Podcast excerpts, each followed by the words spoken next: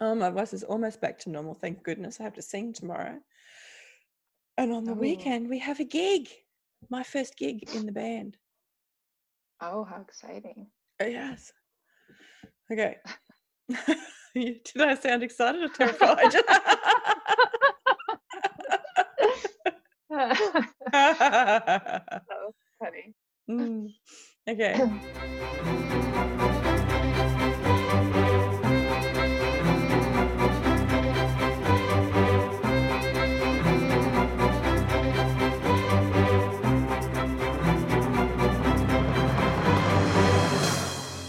Hi, everybody. Welcome to season two, episode 13 of Belgariad and Beyond. This is a show where we explore magical worlds chapter by chapter, and we're beginning with the Belgariad series of books by David Eddings. This season, we're reading book two, Queen of Sorcery, and today we're diving into chapter 12. My name is Sondra Turnbull. I'm from the Goddess Kindled universe, and I'm here with Alicia Seymour. Hi, Alicia. Hey, Sandra. How you going, sweetheart? I'm doing really good. I'm very mellowed out right now. Yeah, you are. You always sound super mellowed. I know. I know. People don't believe I can get any uh mellower, but it's true. I just sounded like that dog from the cartoon that does the fun. I can't remember his name anyway. Oh. Uh, so, what is in your potion cup this week?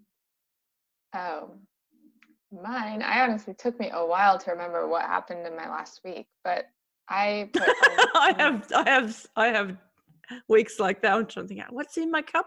What did I do today? What did I do yesterday? yeah, it's exactly that. But I put um, a mug of warm cinnamon mead.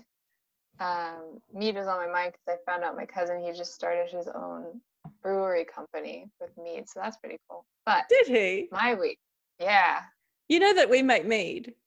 yeah, I know, Yeah, I know. It reminded me of you. cool. Um, my past week though was a Halloween carnival at the girls' school. I spent the night volunteering there. hmm It was fun. I did dress up and I don't know if you watched Stranger Things yet. I haven't watched Stranger. Things yet, but that's okay. Go ahead. I dressed up as Dustin from Stranger Things. Do you He's have a photo? favorite. Do you have a photo? No. No. I'll try to get one on- You're telling me you don't I'll- have a photo? No, it was so busy that night. I mean, I, one of the other school parents came around and took a photo of me at the booth, but she hasn't sent it. Well, you need to Um, get that because I want to put it in the show notes. I'll try to get one tomorrow night at Halloween. I know that's too late for this episode, but That's okay. I'll put it in the show notes you can always add it after the fact. afterwards. So, people, darlings, if you're listening to this fresh off the pod feed on Thursday, the 31st, happy Halloween. And the photo's not in the show notes on the website yet. Come back and you'll be able to see Alicia dressed up as what? Dustin? From Dustin, yeah. Stranger Things. I don't know who that is Season, yet. it's, it's Dustin from season three. If you've seen Stranger Things, you know what that means because he goes to Camp Nowhere. Okay. Oh, So I she's not spoiling it for me. She's being very, very kind and a very good friend because I want to watch Stranger Things. I haven't yet. But that wasn't the end of my dressing up for the weekend because the next day I woke up, got dressed in all this garb, and went to the Renaissance Garb. Fair with my yeah, the Renaissance Fair with my friends, and it's like a pirate fairy um, kind of theme. But we always the last two times we've gone, we and I do have a photo of this. I can put this one for you. Okay. Uh, it's like um, I don't know. I always put my wands in my belt, and then I have uh, the Sting sword, which is Bilbo's sword, and Yes. Frodo's sword, on my belts, and then it's like a long skirt with like the vest sitting on the Okay, top. that's the photo I want on the website. Thank you very much. Give me one of those.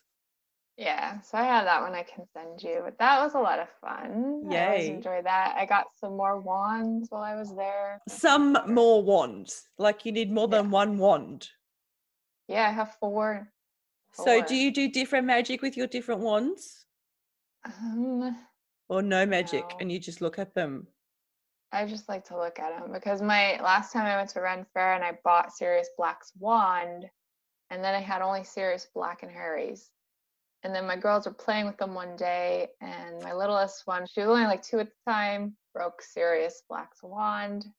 I was super bummed because that was the one Well, I really that's not liked. true to the story. She should have broken Harry's wand, really. Yeah, or Ron's. Or But I didn't have Ron. Would you like to see my magic wand? Yeah, I have an actual, real magic wand. you have to put a picture of that on the website. Hang on a minute. So I'm just getting my wand from my drawer in my altar. Hang on. So it's on top of my book of oh. shadows. Wait on a sec. I'm going to take my headphones out. okay. So what is it that makes it like a real wand? well, it's actual witch's wand. Made- What is it made out of? That looks like real, like yeah. somebody really carved it from Yes. wood. Yes. Yes. Can you pretty see? cool. Hmm Now, do you use this for anything? I do. I use it to direct energy. And I keep forgetting if it's elder um, or hawthorn. I think it's elder. Sounds like Harry Potter to me. so I haven't That's I have. I, ha- I haven't carved any symbols on it. I'm going to brand like burn some symbols. But I just How long just have using you had it? I've had it for probably three years now. But it's get my own it's like someday. yes. So that's my wand. That's cool. Um, but yeah, I have I have the I have the Elder Wand, and Sirius Black. I re, I got his again because I had to, and then I bought um, Luna Lovegood's wand because it's so pretty, and I love Luna. You're a wand addict. I do. I want to get the thing to hang them on the wall where they're all like displayed. You know. Okay, that's my that. that's my that's my that's my hashtag. I think. I know write that down. Wand addict. Wand addict. Yeah. Well, that, that's really like the highlights from my week. Uh, I, of course, Yeah. had a lot more inner stuff going on with reading these books I'm reading, and that's been great. But the fun stuff was Halloween and Ren Fair. I forgot how to spell addict. That's cool. That's a fun week. Yeah, I don't usually have that much activity in one weekend, um, but it was fun. Okay. Well, my potion this week is valerian, lavender, and passion flower tea Sounds good. because they're all sedative. They all, all those herbs have sedative qualities, all those plants. And I can really feel the autumn and the turning, this changing season. I love heading into autumn and all this slowing. I can feel myself kind of sinking and slowing and you know just staring out the window at the suddenly golden trees that were green not so long ago and bare branches and today was our first really cold day it was really chilly we had to go drive up to amsterdam and pick our friend up from the airport. She's flown over from the states and she's staying with us for a month. And so we had a big drive. It's about a two hour drive up to the airport from where we live. And it was so pretty out there. It was so crisp and bright sun but cold. And i just love it. So i'm just really feeling Mm. the slowing of the seasons and it's nice it's helping me to you know just remember to rest and breathe and be where i am and that's been a really uh, a really nice reminder yeah so That's awesome.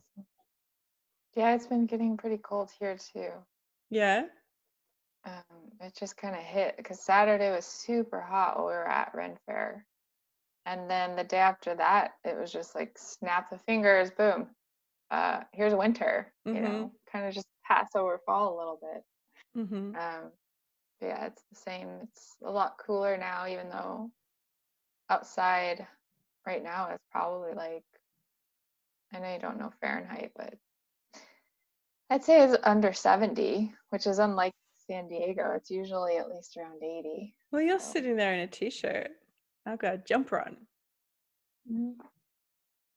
Yeah, Nice. I mean, yeah, still San Diego because I grew up in San Diego, so I'm not used to harsh cold. I'm only used to San Diego Ah, cold. okay, okay. It's like Brisbane cold. Everybody makes fun of San Diegans because we don't really have weather. yeah, yeah. It's like It's Brisbane. That sounds like- so totally like Brisbane.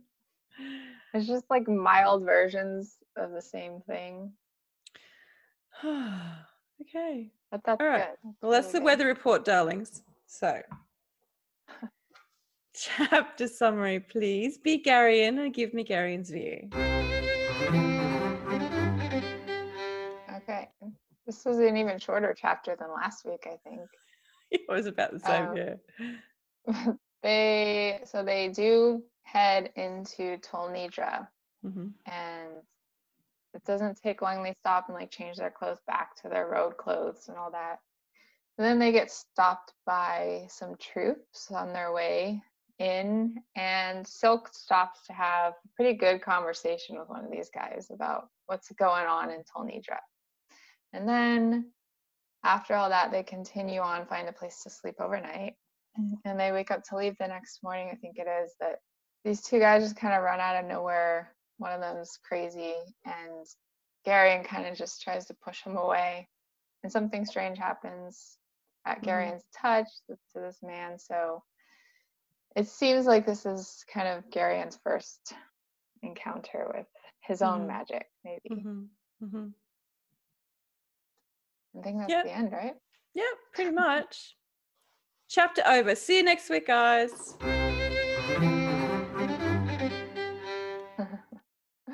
So yeah it was really yeah. short like i read it last night and then it ended and i was kind of like oh Oh, I it ended. expecting it to end there yeah, so this is um part two of um Queen of Sorcery. And this is where they so if with part one was all in Arendia, and part two is in Tolnedra. And all that we have heard about Tolnedran so far is they like money and they have legionnaires. That's pretty much it. And they sort of own the trade routes and they're all into like trade and commerce and stuff. What? Tell me what is. I was asking Nathan this last night because I didn't know. He didn't know. Like, what exactly is a legionnaire Okay, a legionnaire is a You know. soldier, a type of soldier. soldier? Is it like a, a ranking or something? I don't think so, but I'm going to make that our random fact of the show. So if you know a specific definition, feel free to pop into the Facebook page or send an email to belgariadandbeyond at gmail.com and let us know all about Legionnaires or give us a link to somewhere. Mm-hmm. but I, I'll have a bit of a look around and see if I can find some information about that and make that our random fact, and that'll be on the website in the show notes. And also, I have a new map to put in. We've got a new little slice of, of the world to look at, Tolnedra, which is south of Arendia, where we've just left. Because I'm reading this on my phone Mm. and the Tolnedra map, because it's on my phone, I can't zoom in or anything. I had a hard time. Oh, you can't? You can't make it bigger, even like with the zoot zoot with your fingers? No, Oh. I, I couldn't. It's the app I'm using, I guess, on the iPhone. Well, I'll tell you what, you'll be able to zoom in on the website, guys. Have a look at the show notes for this episode. Anyway, so yep, they head over into Tolnedra. So the king and uh, some knights accompany them to the border. And what did you think when they when they so when the last chapter ended, Garion had had a breakthrough to compassion for Mandaral and his situation with the Baroness and Lady Nerina. Mhm. And when this chapter starts, they're riding out, and Nerina is standing upon the wall, looking, you know, just just standing. She doesn't wave. She doesn't even Gary doesn't even know she's looking in their direction. Gary and Mandorallen doesn't look back. And Garion's like holding his breath, feeling all the romance of the situation. I just he's feeling it so big in his little person. hmm Yeah, that was a sweet moment. I Yeah. um I think at that age, you're just kind of starting to explore that kind of love. And so I think seeing it so personally between them was just Mhm. like a big eye opener of like the different kinds of love there can be Yes. between two people, you know? Yes. Yeah.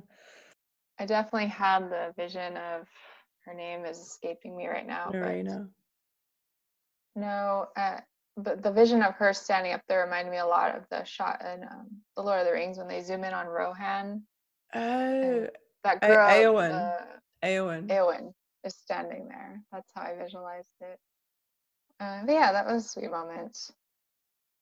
And the king, yeah, the king escorts them like Mhm. a ways to the border and has some conversations with Mr. Wolf about he's going to take care of the Murgo and his his area, make sure they're under control, that they leave and all that. Yeah, he's basically going to harass them out of his kingdom. Yeah, and that they hope the next time they meet that the world's a better place. Yeah.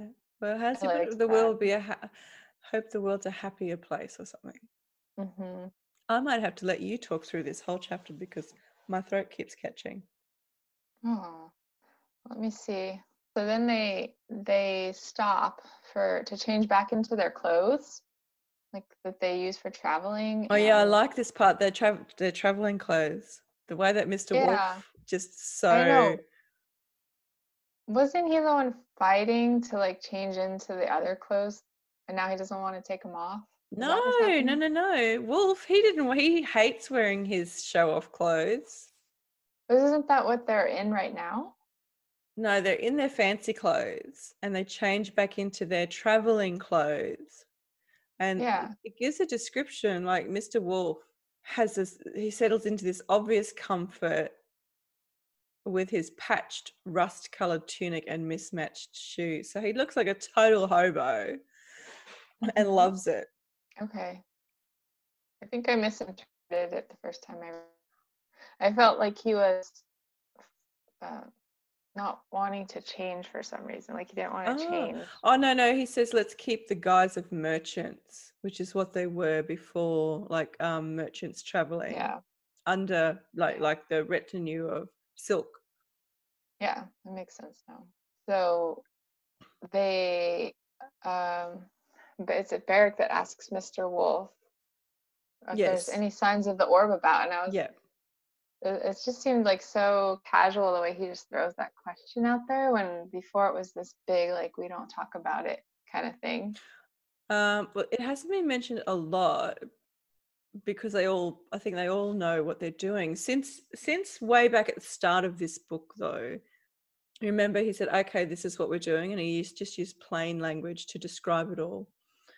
Yeah. because they had set the minstrels and storytellers out telling the old stories so that the spell that the thief had used to pinpoint anyone talking about the orb couldn't be used because everybody's talking about it all over the place. hmm So they're free to mention it whenever they like now. Okay. Um, yeah, so then they find out that, that Z- Zedar is a few weeks ahead of them, and that's basically it. They just decide to keep going and try to catch up and and see if they can figure out where he's at. That's when they run into the customs station. And Silk seems to know, as always, knows a lot about all of this. So he's like, let me talk to them. Yeah. So that conversation with one of the troops, I guess. So, and there, they, there's a differentiation made here, you know, between the customs officers and Tolnedran legionnaires. So they're they're Tolnedran people, but they're not legionnaires, and it's made very distinct by their slovenly appearance and rusty breastplates and you know unkempt kind of appearance. Le- legionnaires would be much more, you know, um, ship shape. Mm-hmm. Yeah. And Um, so, and, Silk, and it's interesting. They go in here into the the conversation about the legitimate uh, smuggling operations. The placement which- of the like the board, the gate, the customs station where you officially cross into the country Mhm. um, is far enough away from the border that it doesn't interfere with legitimate smuggling operations. Oh, I missed that. And so Silk is like right in his element here, all of the intrigue and deception Mhm. and commercial stuff. He loves it. Yeah. Yeah. And he talks about that you can just basically bribe them and then move on. you Yeah, know? And it's expected, in fact. hmm hmm So he approaches the the troop as Radek of Boktor again, Yes. the, the Drasnian merchants. So he Mhm. explains, you know, what their their uh, cover story to this guy. Back to the Sendarian woolens. hmm And then um, he gets like quite a bit of insight from this, from this tr- this The officer, the customs officer. officer. Well, the customs Uh, agent. so the officers are there, and then the customs agent comes out, and he's, you know, just all very businesslike, and he's the one that sort of talks to about the state of the roads, and then they start talking politics. Yeah. Uh, so he's saying that there's some some turmoil is the word he uses Yes. in So you, so you tell me what you understood of this part because there's new new kind of people being introduced and new politics. So you tell me what you understood, and I'll jump in. Okay. Um, well, I basically all I got from this was that uh, you know he says it's the succession. Um, the is it the king? Is there a king here? Is that who no, it there's is, an or is it emperor. an emperor? So Ran Borune. Mm-hmm. Um, so Sil- Silk asks, "Is he ill?" And and he's like, "No, but um, the they just I don't know what is He's not ill. He's only just old. So then they're just they're trying to find ways to kill him, right? Like So well, what's happening? Actually hiring. Yeah. What's happening is Ramboron is just getting old and he has no legitimate successor. He hasn't got a son to take over the, you know, to become emperor. And so um, it's the end of his dynasty, the Borune dynasty. And all of the big families are maneuvering so that they will become the next, you know, one of them will Right. become the next emperor. Mm, and it's very underhanded and very dirty, dirty politics. So it's lots of bribery and corruption. And one of the families doesn't is not as wealthy as the others, and so they just poison people and kill them. And oh. so this dude is whinging because you know we spend all this money to buy a candidate, and then he just kills over black-faced one day on the street, and you know just basically a very ordinary kind of everyday conversation about really like murder and bribery and corruption in politics and it's just like an everyday thing to the Tolnedrans. Yeah, it's it's almost kind of I mean, I guess it's all out in the open anyway, so it's not a secret, but uh it's just strange that this guy just spills it all out Yeah. without any any thought of like these people might not be who they say they are, you know? Yeah, and that sort of goes to show that it is it's not a hidden thing. This is just Mhm. normal normal running of the country. This is normal politics in Tolnedra. And aside from the poisoning and all that, it sounds a lot like the elections here. Oh shit, really? Yeah, I mean the campaigning is the same as like they're trying to get themselves boosted up higher than this one so that when the president's done, Yeah, they're the one yeah. that gets in next, you know. Bribery and corruption, So- bribery and corruption. Yeah. Yeah. And so that's sort of an introduction to a Tolnedran politics. Is there anything else like in that conversation that's worth talking Uh, about or not? I don't think so. No, I mean they touch on he touch the, the guy sort of touches on Ramborin's daughter. He says all he said all of this is going on, and all Ramborin does is sit in the palace doting on that little monster he calls a daughter. Mm. And they I can't assume we'll see her. yeah. So we'll see- Oh, I'm not saying anything. We'll see what we see. And anyway, so um Silk's just like loving it. He's just like, oh, in his element. And Barrett calls him a very bad man because it's such a cesspool. And Silk's like, yes, yes, but it's never dull. Never dull. Um, so there they go on in and, and everything and Durnik really approves of the look of the place because everything's neat and ordered and tidy. this is the place they're sleeping for the night. Yeah, yeah, yeah. Yeah, so is- it's really short, like a paragraph just saying they sleep over. It's Yeah. a nice place. Yeah. Durnik approves and they wake up and then, oh no, there's these people running at us. it's just so quick. so just out of the blue um uh, is a two brown robed men they're described as and one of them sort of running clutching his head with a really you know disturbed um, expression on his face and Garion's horse rears up and he, Garion sort of pushed his hand out to push him away so you, you can talk about this. Yeah, he just it's it's like the moment he touches his head, the man falls to the ground and uh the other guy is, is telling Gary you didn't have to hit him so hard and he's like, But I didn't I didn't hit him and then they say, Well there's like a welt on his face, don't you see that? So what do you think of that? What what like there's a description in here about the internal process that happens when he touches the man and then there's a welt on the guy's head. Well, I I did kind of go right to the like I remembered his hand, the the, the mark on his hand. Mm-hmm. And I figured that must have been the hand he touched him with. mm-hmm. So I didn't know exactly why. Uh, maybe because his intention was to protect himself. He un- Mhm. he unintentionally like hurt this guy just Yeah, with a touch, That makes sense. not meaning to, but Mm. there, And- there's some kind of power in that mark. And I think the the the telling thing is the vast roaring that fills his mind. Do you remember the Uh-huh. sound that he's been hearing when other people do magic? Mm. Okay. So he's hearing that now.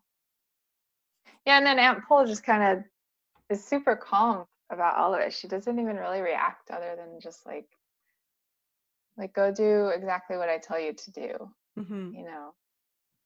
And um so she tells him to get off his horse and go and touch the man on his head again, right? Mm-hmm. with the same hand. And then the instant he touches him, the man wakes up, and not only is his is his head good, but like the injury, but his mental Yeah. status is back to normal. And I think it's really um, beautifully simple. People overcomplicate magic way too Mhm. much. The way that she describes what he needs to do, she says, Go and touch him with your hand and apologize for knocking him over. That's all. And he adds, And I hope you feel better. And then Mm, he feels another surge, which is completely different feeling to the first surge that he feels through his hand. And and so this is a beautiful example of how simple magic is. At its core, it's about intention. All magic is about intention mhm. and release and the release of your will. The will and the word is such a, an apt description for magic. This is what magic is it is building your energy, your will, and releasing it somehow with a word, a gesture, or some kind of, you know, ritual action. That is all ritual magic is doing things in a certain way to release your will into the world so that that energy then ripples out. hmm Yeah, that's a good point. I think a lot of people don't believe in magic because they also have like all these labels around what that means or what Mhm. it looks like and they just believe that that can't be true but really magic all it is is is the power of your mind hmm um, but also more than it's be going beyond the mind in some ways like Mhm. And you know, we use symbols and archetypes and energy patterns and ways of being yeah to enliven, you know, to make that magic live. Everyone does magic every day, Mhm. yep. and that's a fact. Yep. So, anyway, yeah that, that's a good point i kind of um, didn't really pick up on all of those different aspects when i was reading it so i'm glad you walked through your interpretation of it you're because welcome. it Well, it this is my bag, baby. and um, so so the second monk is is like, oh my gosh, this is a miracle, you know. yeah.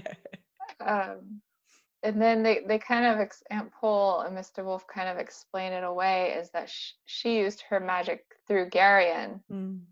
to heal because sometimes you just have to do that, Yeah, know, because you can't always the be hand- going around Yeah. yeah. You can't always be going around flashing your own magic. You you can work through other people. Yeah. But Garion catch I think it's Garion that catches the glance between the two of them to tell and he knows what he feels inside that Yes. that's not that's not the truth. Yeah. Well, Um, Durnik, Durnik's not convinced. Durnik's sort of like, um, what happened? You know, what's going on? What did you know? Because he's this is Garion. What does Garion do? And they just fob it off, and but Durnik doesn't really believe them. He, and um, he he uh, Aunt Pol just says, just please don't ask so many questions. It had to come from the same hand as the blow. Just really deflects everything. Oh, and I missed this, but the dry awareness in Garion's mind is back. yeah. yeah uh, Because as you say, he knows that it's something happened and it wasn't the way Aunt Pol described it. And he, he sort of looks closely at the silvery mark on his palm, which seems to be different for some reason. yes. And then it, the chapter ends though with Aunt Pol saying that she will explain it later. So I'm curious how much she'll explain and if Mm. she's going to be completely honest or not. But she does reach over and firmly close his fingers over his, like, close his hand. So he's not looking at his Mhm. palm anymore. Yeah. Yeah, Yeah. That's good. I like that ending. Yeah. So, oh, sorry, my voice is really catching. We're going to have to wrap it up pretty quick today. Okay. Um, so, magic of the chapter.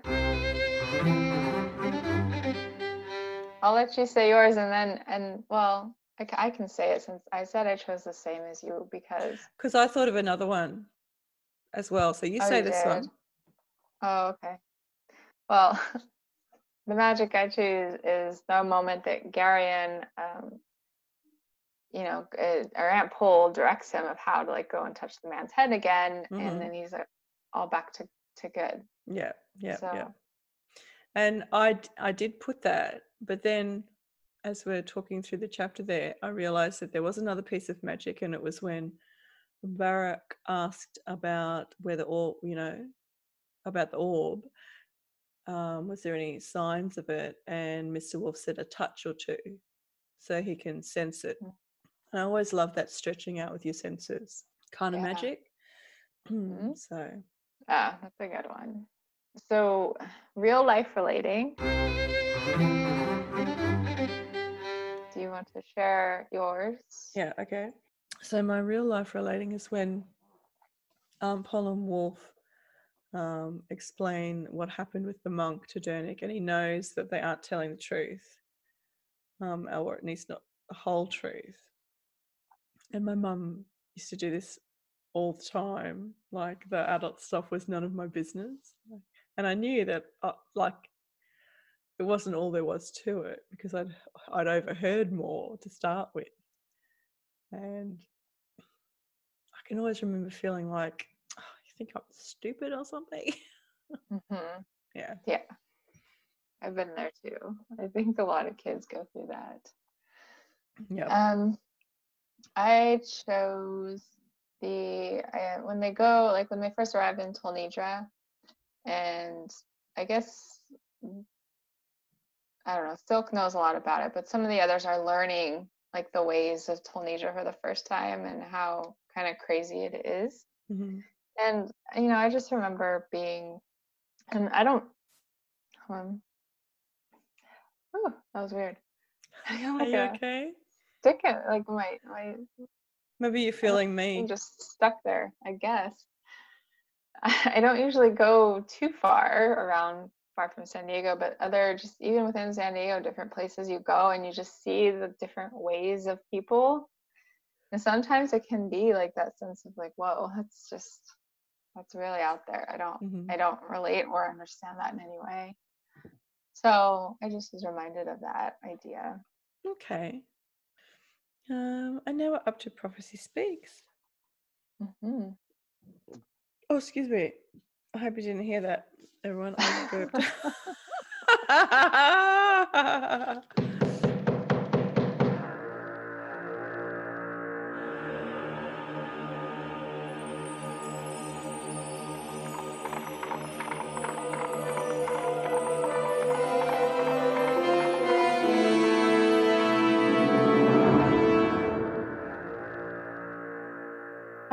so this week, my question is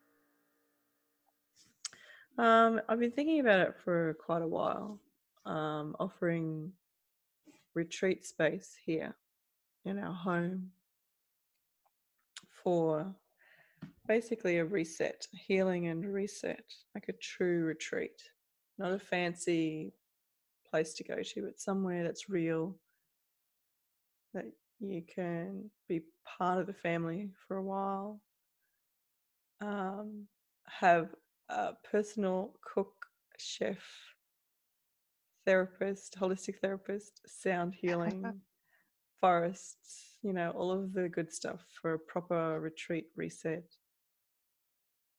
Um, I've been That thinking about amazing. yeah, I've been thinking about offering it for a while. Mm. And the, our friend who's here is basically going to be having that kind of experience. And so it was really interesting. She asked uh, while we were driving back from the airport, had we ever thought about that? And I said, well, actually, yes. you know, because I'm a holistic therapist. My girlfriend is um, a composer who creates amazing healing soundscapes and is a percussionist also. And so we have a sound studio set up in the house. And I have been daydreaming about setting up like a um, like some sort of bed, low on the floor bed in there, so that you could go in there and experience sound healing, like have music playing or in the room. And I'd, I had already been thinking about it, and I thought, yeah, well, yeah, I have actually been thinking about that. And so that's my question today. Um, the, the exact question is thinking about offering healing retreats in the future. What do I need to know about that? Um, and the book that I'm using for prophecy is The Wizard of Oz, The Marvelous Land of Oz by L. Frank Baum. It's like a com- complete, Oh, what is it? cool. it's a really old hardback. Mhm. So I haven't read this book before ever. So I'm really looking forward to reading it eventually. I just pulled it out of my to be read pile. So let's have a. I think I'm halfway through a sentence. Hang on. Tip was made to carry wood from the forest, that the old woman might boil her pot. He also worked in the cornfields, hoeing and husking, and he fed the pigs and milked the four horned cow that was Mombi's special pride. But you must not suppose he worked all the time, for he felt that it would be bad for him. when he sent to the forest, when sent to the forest, Tip often climbed trees for birds' eggs, or amused himself chasing the fleet white rabbits or fishing in the brook with bent pins. Then he would hastily gather his armful of wood and carry it home. And when he was supposed to be working in the cornfields, and the tall stalks hid him from Mombi's view, Tip would often dig in the gopher holes, or, if the mood seized him, lie upon his back between the rows of corn and take a nap. So, by taking care not to exhaust his strength, he grew as strong and rugged as a boy may be. I mean, that's perfect. Did you get anything specific out of it? Well, I live in the Netherlands and corn is a rather prolific crop here. Oh. And especially uh, like you see them growing in rows and you can just like we've got fields at the edge end of our street and you can walk along mm. like they're, they're, they're empty fields at the moment and even that is beautifully there's something beautifully healing about them the cornfields in every stage of their cycle mm-hmm. walking along the edges of the fields and you know down the middle of them and so what i need to know is that it's not such a way out idea yeah i mean you even have the cornfield you can incorporate a walk along the cornfields yeah. as part of the healing. Well, as long as I and as long as I don't exhaust myself, as long as I stay to my idea of it being an experience of living in our home and sharing what we do every day. We have a very we have a magical life. Our conversations are deep yeah. And spiritual and healing just all by themselves. The food we eat is home mm-hmm. cooked and mostly plant based and good and full of love and care. And you can walk out the door and walk to the end of our street into the forest or to the end of the street the other way and walk through the along the edge of the cornfields, you know. Mm-hmm. It is healing just being here. I think that is something I would need to remember. I don't have to invent programs it already is its own experience yeah. and exactly perfect the way it is. Don't overcomplicate it. Yes. That's awesome. That's mine. I like the whole story. It just took me to my own little dream world. um, I oh, quick follow up from my last week uh, was about what was causing those crazy dreams in my sleep mm-hmm. and how to stop them. Um, I actually did find an answer of of a way to get into my body before I go to sleep, um, rather than using my mind for anything at all. I just kind of start shutting it down mm-hmm. and go into my body, and that seems to be helping. Great. So do you do like a check in, like toes, feet? Yeah, it's like feeling your inner body energy. Mm-hmm. And you start at your toes, work your way up to your head, and then you kind of do the wave yep. of energy going through you, and then you just focus that all of the en- the inner energy is there on mm-hmm. your whole body at once. Good job. So that's been helping. Well done. Um, but this week, yeah, it's been great this week I, I actually had this huge dream. It's a huge, huge dream um, that I do. So you did have create. an adventure dream. No, I'm talking about like a dream, like to create in this world, this physical oh, okay. world. Okay, something you would like to have. Yeah and that is to have my books turned into movies. Mm-hmm. I don't usually talk about it because I, I feel I used to feel like it was impossible or that I was not worthy of it or something, you know. Mm-hmm. Um, but I've kind of stopped living that way, and I slowly just saying that that's a dream I have. So I'm going to ask today, uh, what inspired action can I take today towards turning my books into movies. Mm-hmm. Um, I'm using A Feast for Crows, which is, I believe, the fourth book in the Song of Ice and Fire Okay. and uh, see what I get.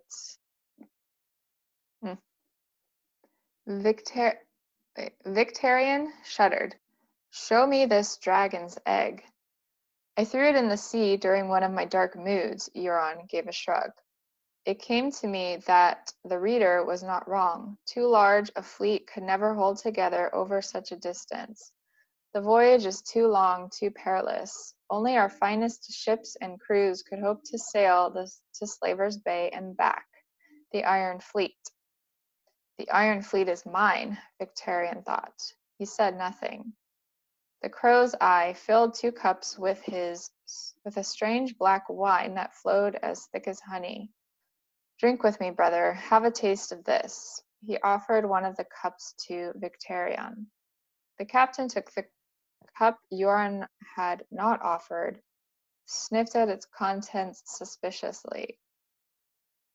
Seen up close, it looked more blue than black. It was thick and oily with a smell like rotted flesh. He tried a small swallow and spit it out at once. Foul stuff. Do you mean to poison me? I mean to open your eyes. Euron drank deep from his own cup and smiled.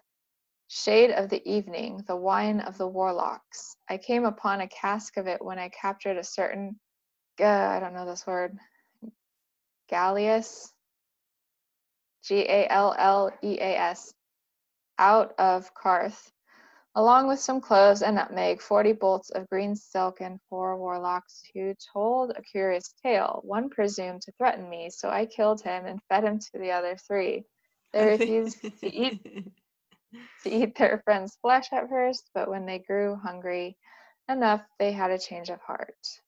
Okay. All right. Hmm. Um, I think talking about the um, it's Euron. He's talking about the reader, meaning reader. I think is in like a card reader of some kind. Mhm. When he says, "It comes to me that the reader was not wrong. Too large a fleet could never hold t- together over such a distance. Um, only our finest ships and crews could hope to sail to Slaver's Bay and back. Like, I I don't know about what ac- what inspired action I can take right now. I feel like this is telling me more of like, it's it's not. It may not be your first series, but there will be a series that is going to be your finest, and that that's going to be the one that's going to just take off. Okay. Maybe. Great. Okay. That and don't believe what you hear. Get the contracts. This is something that you have to would have to have contracts and negotiations in place. Don't Yeah. take people at their word. Right. yes, that's an important one. Yeah.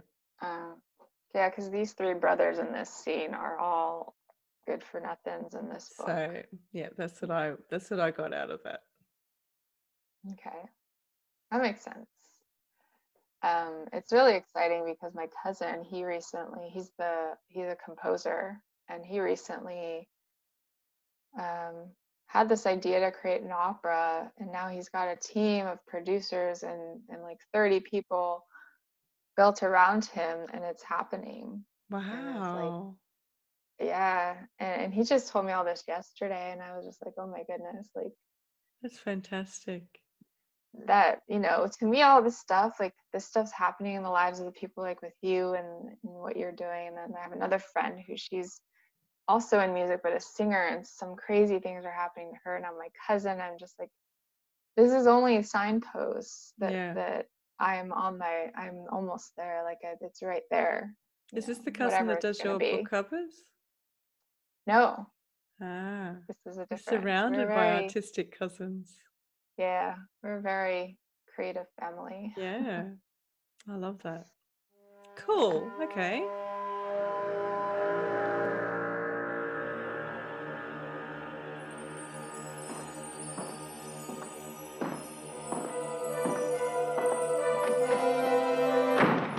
So, we're at the end of the chapter, and I'm going to be very boring, darling listeners, and sign off pretty quickly because my throat's really catching, and I thought it was getting better, but a big session Oh. of talking has knocked me a little bit on my ass. Oh, yeah, we'll get you some rest. I'll just give my prediction for the next chapter and then we'll wrap up. Okay. Um, I think next time Aunt Pol maybe will tell Garion the truth about what happened with his hand, um, and that he might start to understand that he actually holds some of this power that he sees in Aunt Pol and Mhm. Mr. Wolf himself. Okay. Ooh. Darling listeners, if you are all the way at the end of this episode, you can use the hashtag wand addict to talk about this chapter specifically. and you'll find us on Facebook and Instagram at Belgariad and Beyond. And all the links to um, things will be, anything we mention will be in the show notes. But if you want the extended show notes, please go to belgariadandbeyond.goddesskindle.com, click on episodes, and everything is in there. Yes, and on iTunes, please go leave us a rating or review so we can reach more people and more people can find us on there. Um, it's just a huge help. And I know there is an audience for this podcast out there. We just need to be able to get it in front of them. That's And been a huge revelation, I think. Yeah, yeah, it really has. So we, we really just want the right people to find this so that Mhm. um, have the community for the Belgariad fans. Yeah, this is such mm-hmm. a cool show. Like, I love this conversation we have. It's so good. Yeah, it is. Okay. That's it for this week. We'll let Sandra go rest. Yeah. Thanks for joining us We'll back. and sticking around, everyone. We love you. Yes. We'll see you next week. Okay. Bye.